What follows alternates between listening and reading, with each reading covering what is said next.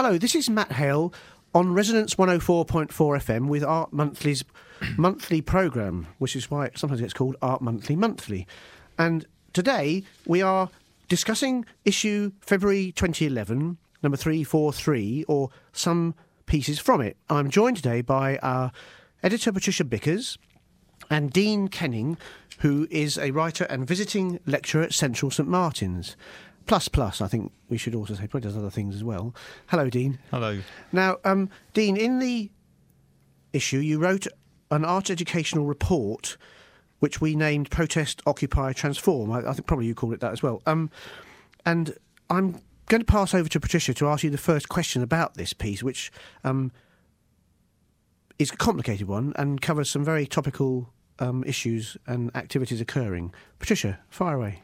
Well, what I wanted to do really was um, focus on the positive that comes out of this because we have been focusing on the negative over quite a period of time since these cuts were first mooted. And two things you say, well, it's the same thing you say actually about the um, teach ins at um, Tate Gallery um, during the Turner Prize and um, at the National Gallery, and also the uh, occupations, the college occupations uh, in London and elsewhere.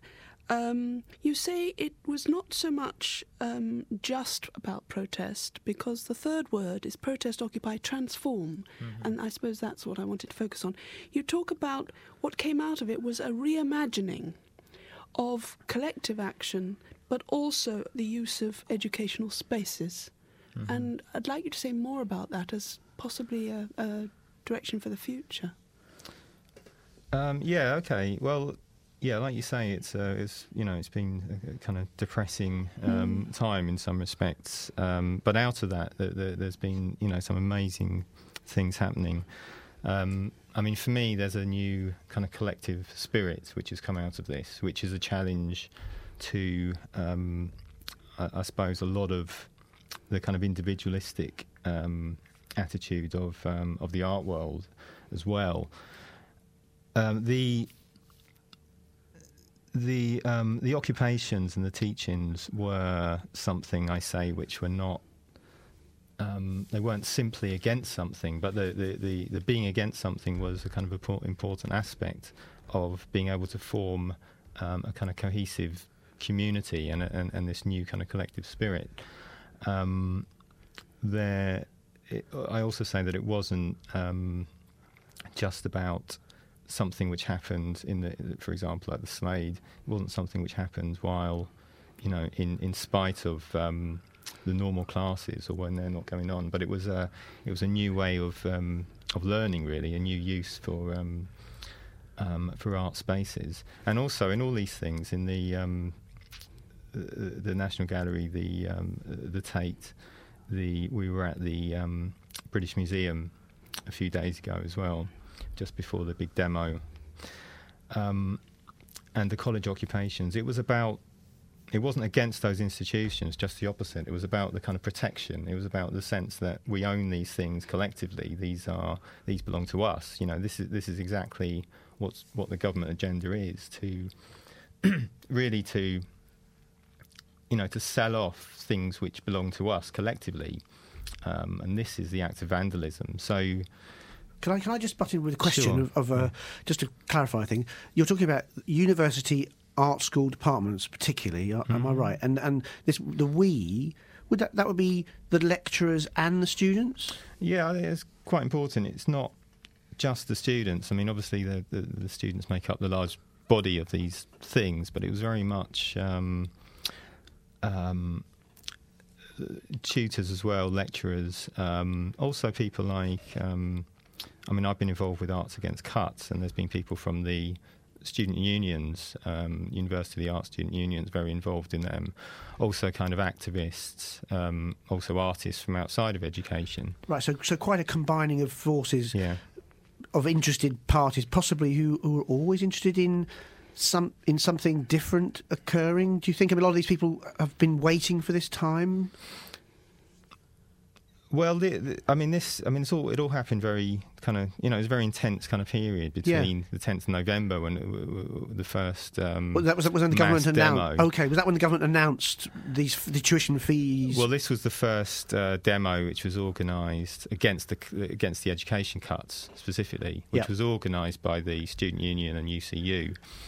Um, but the, the amazing thing about that was there, that was there was this kind of break off which happened, and there was this um, uh, uh, invasion of um, Millbank Tower at that time. Yeah. And this was the time you had people like the, um, uh, the president of the student union um, uh, condemning this immediately, and also our, our own. Um, uh, General Secretary of the UCU, Sally Hunt, as well, um, which really kind of put th- this kind of established um, protest movement with the unions and so on completely out of touch with this kind of more grassroots thing. right, divided people really. Uh, well, it it, it it actually united people um, in in in, a, in a, this kind of collective sense of you know not following these kind of traditional um, kind of leaders. But it's interesting that actually, looking at the wider picture, you, you say that um, an effective change in art education requires not just the removal of the business model of assessment, etc., uh, in the contemporary uh, education scene, but a change of culture of art. And that, I think, is the, the joined up thinking that's come out of all this that this is not an isolated problem within education. It's actually a, a, a cultural change that's happened, and I'm afraid New Labour was at the forefront of this too. I mean, they can't be, we can't just lay this at the door. In fact, you say that um, the Tories are just finishing off something really by removing subsidy altogether from the arts. Um, it was already compromised under New Labour. The marketisation of art has been an ongoing process, um, possibly since Thatcher set up um, the potential for polytechnics to become universities. And I'd like to take this debate a little bit further back before we go to potential future models. Do you think that, in a way, in craving a certain kind of academic respectability um, or parity with universities, art schools sold their birthright, or art teachers We're sold talking their in, in the six, we're talking about in the sixties. Well, it's been a long, slow development. It's really in the 80s that art schools became part of polytechnics, and then Margaret Thatcher offered the opportunity for polytechnics to become universities. This is a literal acad- academicization of um, art education. With that will come, as it has, practice theory PhDs, and more and more art education is becoming like any other university course. So, apart from what's happening to education and art culture, I just wanted to specifically ask about that. Do you think we lost something vital, or is that simple nostalgia to regret the loss of autonomy in the past? Um, I, no, I, I agree with you. I think um, this has been a long, slippery slope, and we've kind of, you know, this thing hasn't come out of the blue. This thing is able to happen. I mean, when I'm saying this thing, I'm talking about the total privatisation of education. That's what we're talking about. The university will now just operate as a business, um, you know, recruiting, uh, cus- paying customers with um, teaching staff, technicians, and so on being providing that service. Well, you call them service providers, Service- which struck a mhm. chord with all my colleagues. I teach also, in case listeners aren't aware, I teach at the University of Westminster Polytechnic of Central London, that was, and formerly at St Martin's, uh, which beca- is now part of the University of the Arts, London. So I've been down this road that we're discussing. the changing road. Yes. I mean, I I'm not an, an expert on this at all. Um, it's not it's not something I go into detail in in the article. Um, I I went to I originally went to I went to, uh, um, Univer- um, Wolverhampton Polytechnic to do a fine art degree in the kind of mid '90s. I got um well in the early '90s really. I got um a full uh, local authority grant to enable me to do that. There was no f- there was no fees, personal fees, um, and then I actually, and during the time I was there, I was only there for a year because I, I, I, dropped out, but it became uh, a university at that time. So that was about 92. Um, then I went to I went to Goldsmiths, and I remember at, at Goldsmiths it was a very unpolitical time. Actually, the students were there was kind of no politics. There was a lot of theory and so on, but there was no um, a, a kind of political sense amongst the students actually. Um, and of course, it was immediately after that, the, the uh, 98 or 99, I think, that it was actually New Labour that brought in the um, first upfront fees of £1,000. Mm. So I think the fact that this can now happen has, um, and we have to talk about the complicity of universities in exactly. this, art, art departments, um, you know, especially um, and the whole language, the whole managerial language that's that's been adopted in terms of um, going going forward, professional development and um, so progressing, mm-hmm. progressing um, policy. That's right. As yeah. opposed to making progress, just progressing policy. Yeah, um, I, I remember John Reardon saying mm. that in, in a special edition on art education we brought out um, in 2008 to celebrate the anniversary of October uh, of 1968 and changes in education and radicalisation of, of students at the time. Um, and we brought out a special issue in October 2008. And John Reardon talked about micro resistance at the level of language. And, you know, this is also something that is part of, of resistance to the status quo or to the corporatization mm-hmm. of education. I mean, in looking back, as I say, it's not about nostalgia so much as trying to remind ourselves how we got to where we are and whether one can um, resist this. Um, because what the models you're describing, which have alas been temporary but could be future models, um, are about the democratization of space. And yet, one of the things that came with the corporatization of education, privatization effectively, is that we were turned like the NHS into internal markets. Um, we compete for room space within universities. You rent it from the university. Talk about the art departments. Art departments, all departments rent rent mm-hmm. a room. You actually have to pay for a room in which to have dialogue, in which to discuss, which used to be part of a normal university education.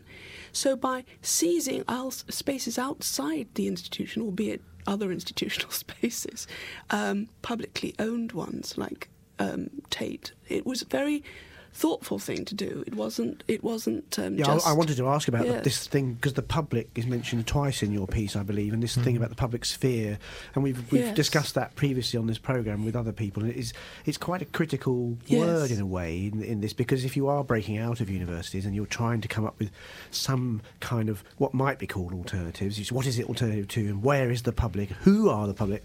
It's it, and yet you you are having to do that if you go into the National Gallery or it, it's it's another institution, it's another public. I, uh, I, would you can you expand a little bit on that, Dean, perhaps, or, or, or Patricia? I mean, just why you mentioned it in a way. Um, well, yeah, like I said, it's the um, you know the, these activities, these teach-ins, and so on, uh, uh, and even the even the occupations have been about the the protection of public space. I mean, this is a really essential yeah. thing. This isn't um, I mean, th- th- there was, you know, an incredible new kind of model of teaching in terms of the breaking down of borders and boundaries between different subject areas, different different years, and different colleges, different um, yes. departments, and so on. Um, and an, an, expansion of the uh, of the curriculum as well in terms of what was being spoken about. But the, the, these things, um, you know, in, essentially these things happened um, in terms of an opposition to the the, the, the, the movement from public to private. You know, this yeah. this is happening yeah. more generally. Education yeah. is just one area. I mean, we've heard about the, the, the closing down of, of, of, libraries, the, the privatisation of parts of the NHS, the, the, the selling off of, of the forests, and mm. so on. This this is all. No, it's a very growing trend. Yeah. so this is part of um, you know, a, a, a, a a, a very ba- you know very simple thing which is happening really, which is the movement from um, an idea of the public realm, public wealth, public good, to the idea of purely individualized Yeah. um, private spaces. How can this these models, which worked so well um, in extraordinary circumstances, can any of that be translated back into the institution, or has the institution got to go? Is the answer, as Mike Watson suggested, and I think you um, have doubts about it, more than doubts, uh, criticism of it, opting out? Opting out is not really an alternative, in your view.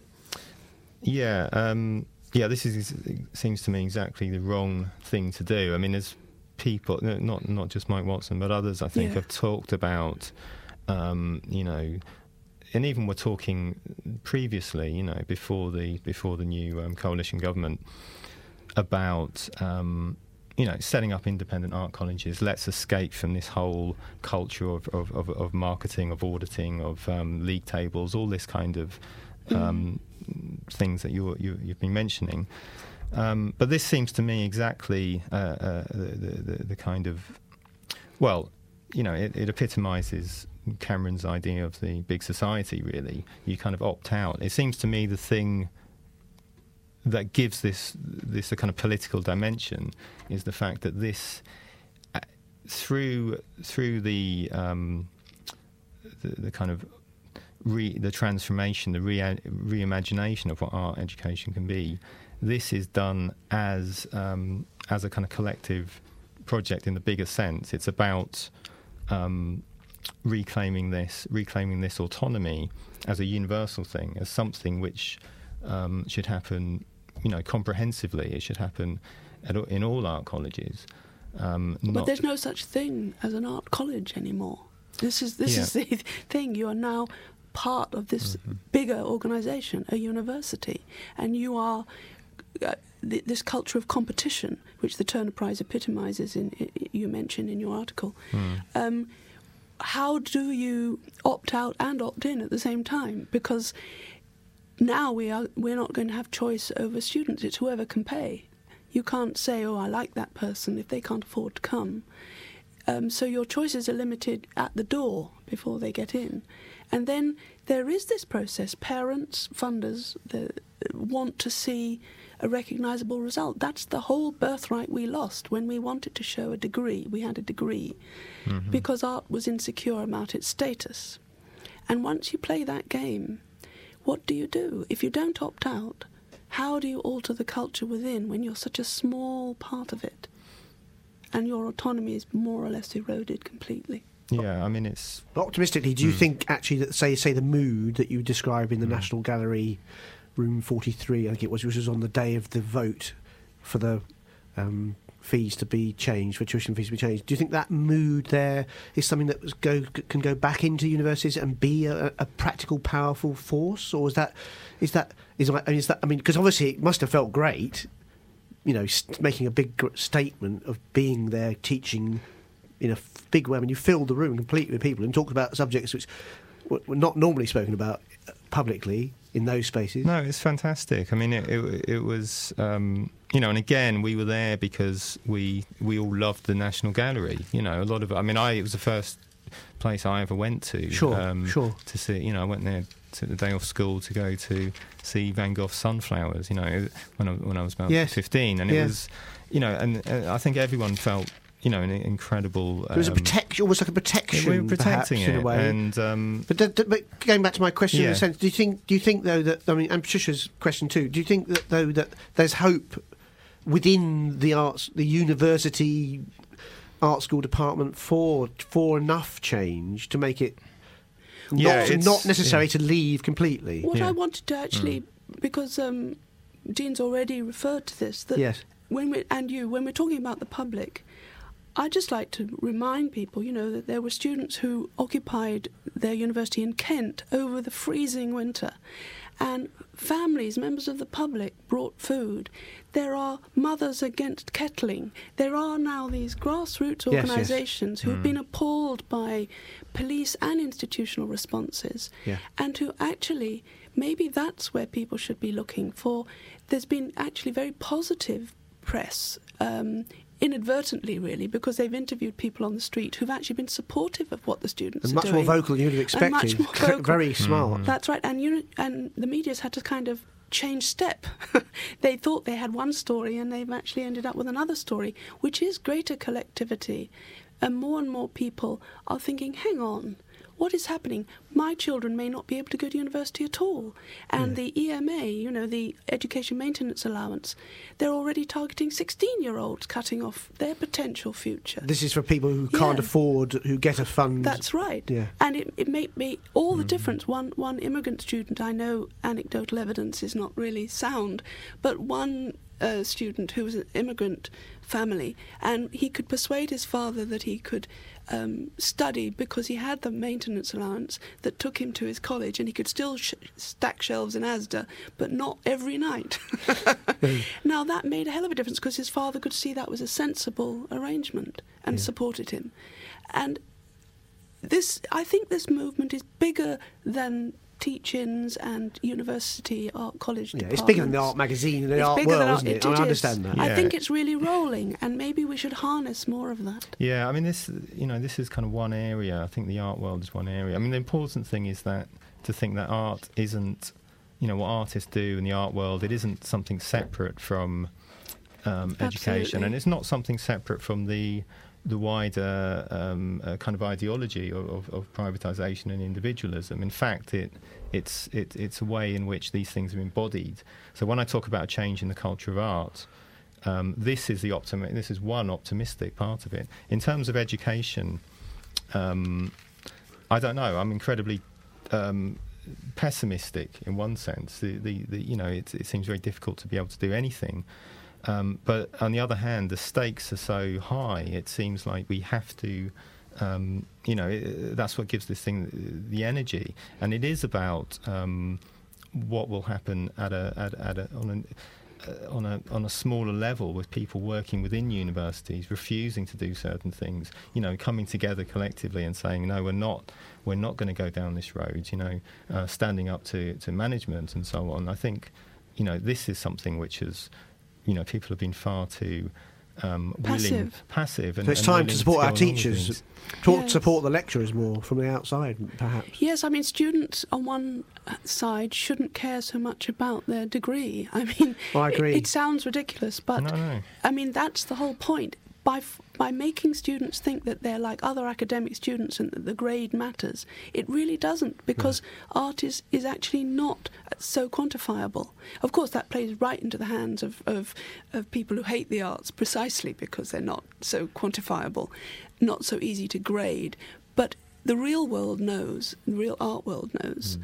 that you, are, you look where you studied, with whom, and what your work is like, and whether hmm. you've got you can stay the course.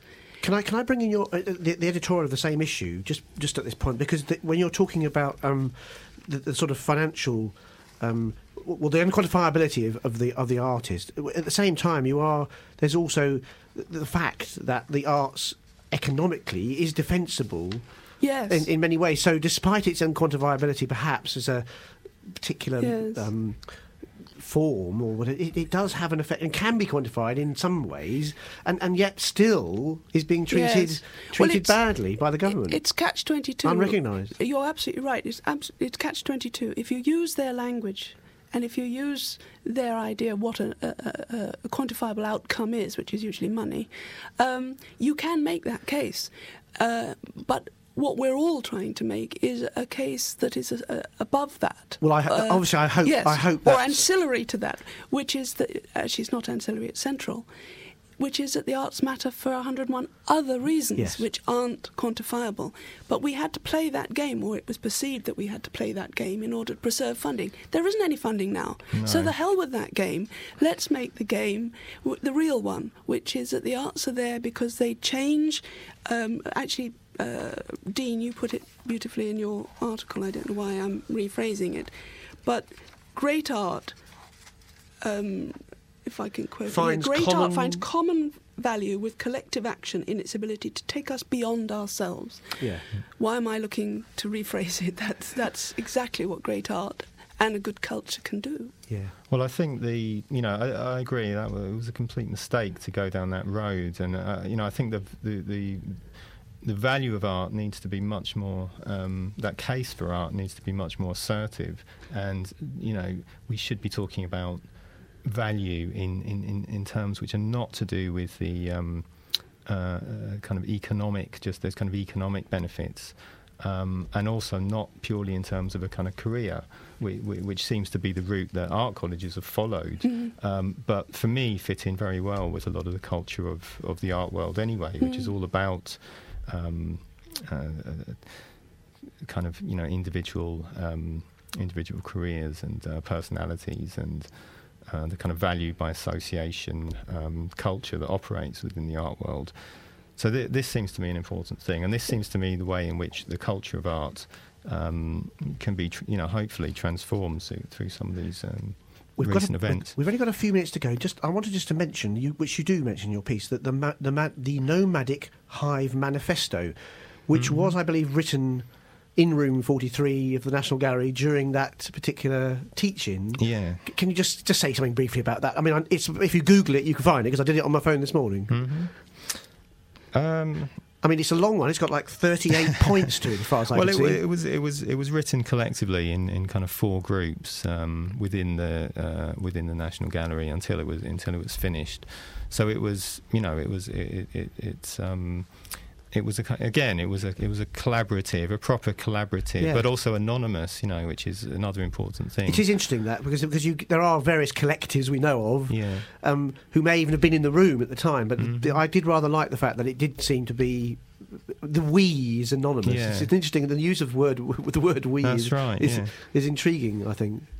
Well, listen, um, we we have run out of time, um, and I'd very much like to thank you for coming in. But um, is there any one last point, Patricia, you want to make? Um, Well, I just, uh, um, again, um, Dean mentions this in his piece when Susan Philipsz's unfortunate slip, and I don't mean to stigmatise her, but it just shows you how this pressure has borne down on us that she accidentally said education isn't a right, it's a privilege. yeah. Unfortunately, a large um, section of this present coalition Believe it. believes that. It was in her subconscious. Yeah. Yeah, Yes. and Freudian that is slip. so tragic Yeah. that that Freudian slip was made by an artist. I'm trying to say, and I hope it comes across, that it, it's the fact that everyone's under all this pressure to justify yourself in the market in market terms, Mhm. um, and that here she is in the most competitive environment, having just won the Turner Prize, and she ends up saying the opposite of what she means, and that's that's the situation we're in actually. That uh, She's internalised it. Internalized said, it. Yeah. yes. Yeah. Well, um, thanks for listening, everybody. You have been listening to Art Monthly on Resonance 104.4 FM. It's a monthly programme and we'll be on again on the second Friday of the next month. This is the February edition.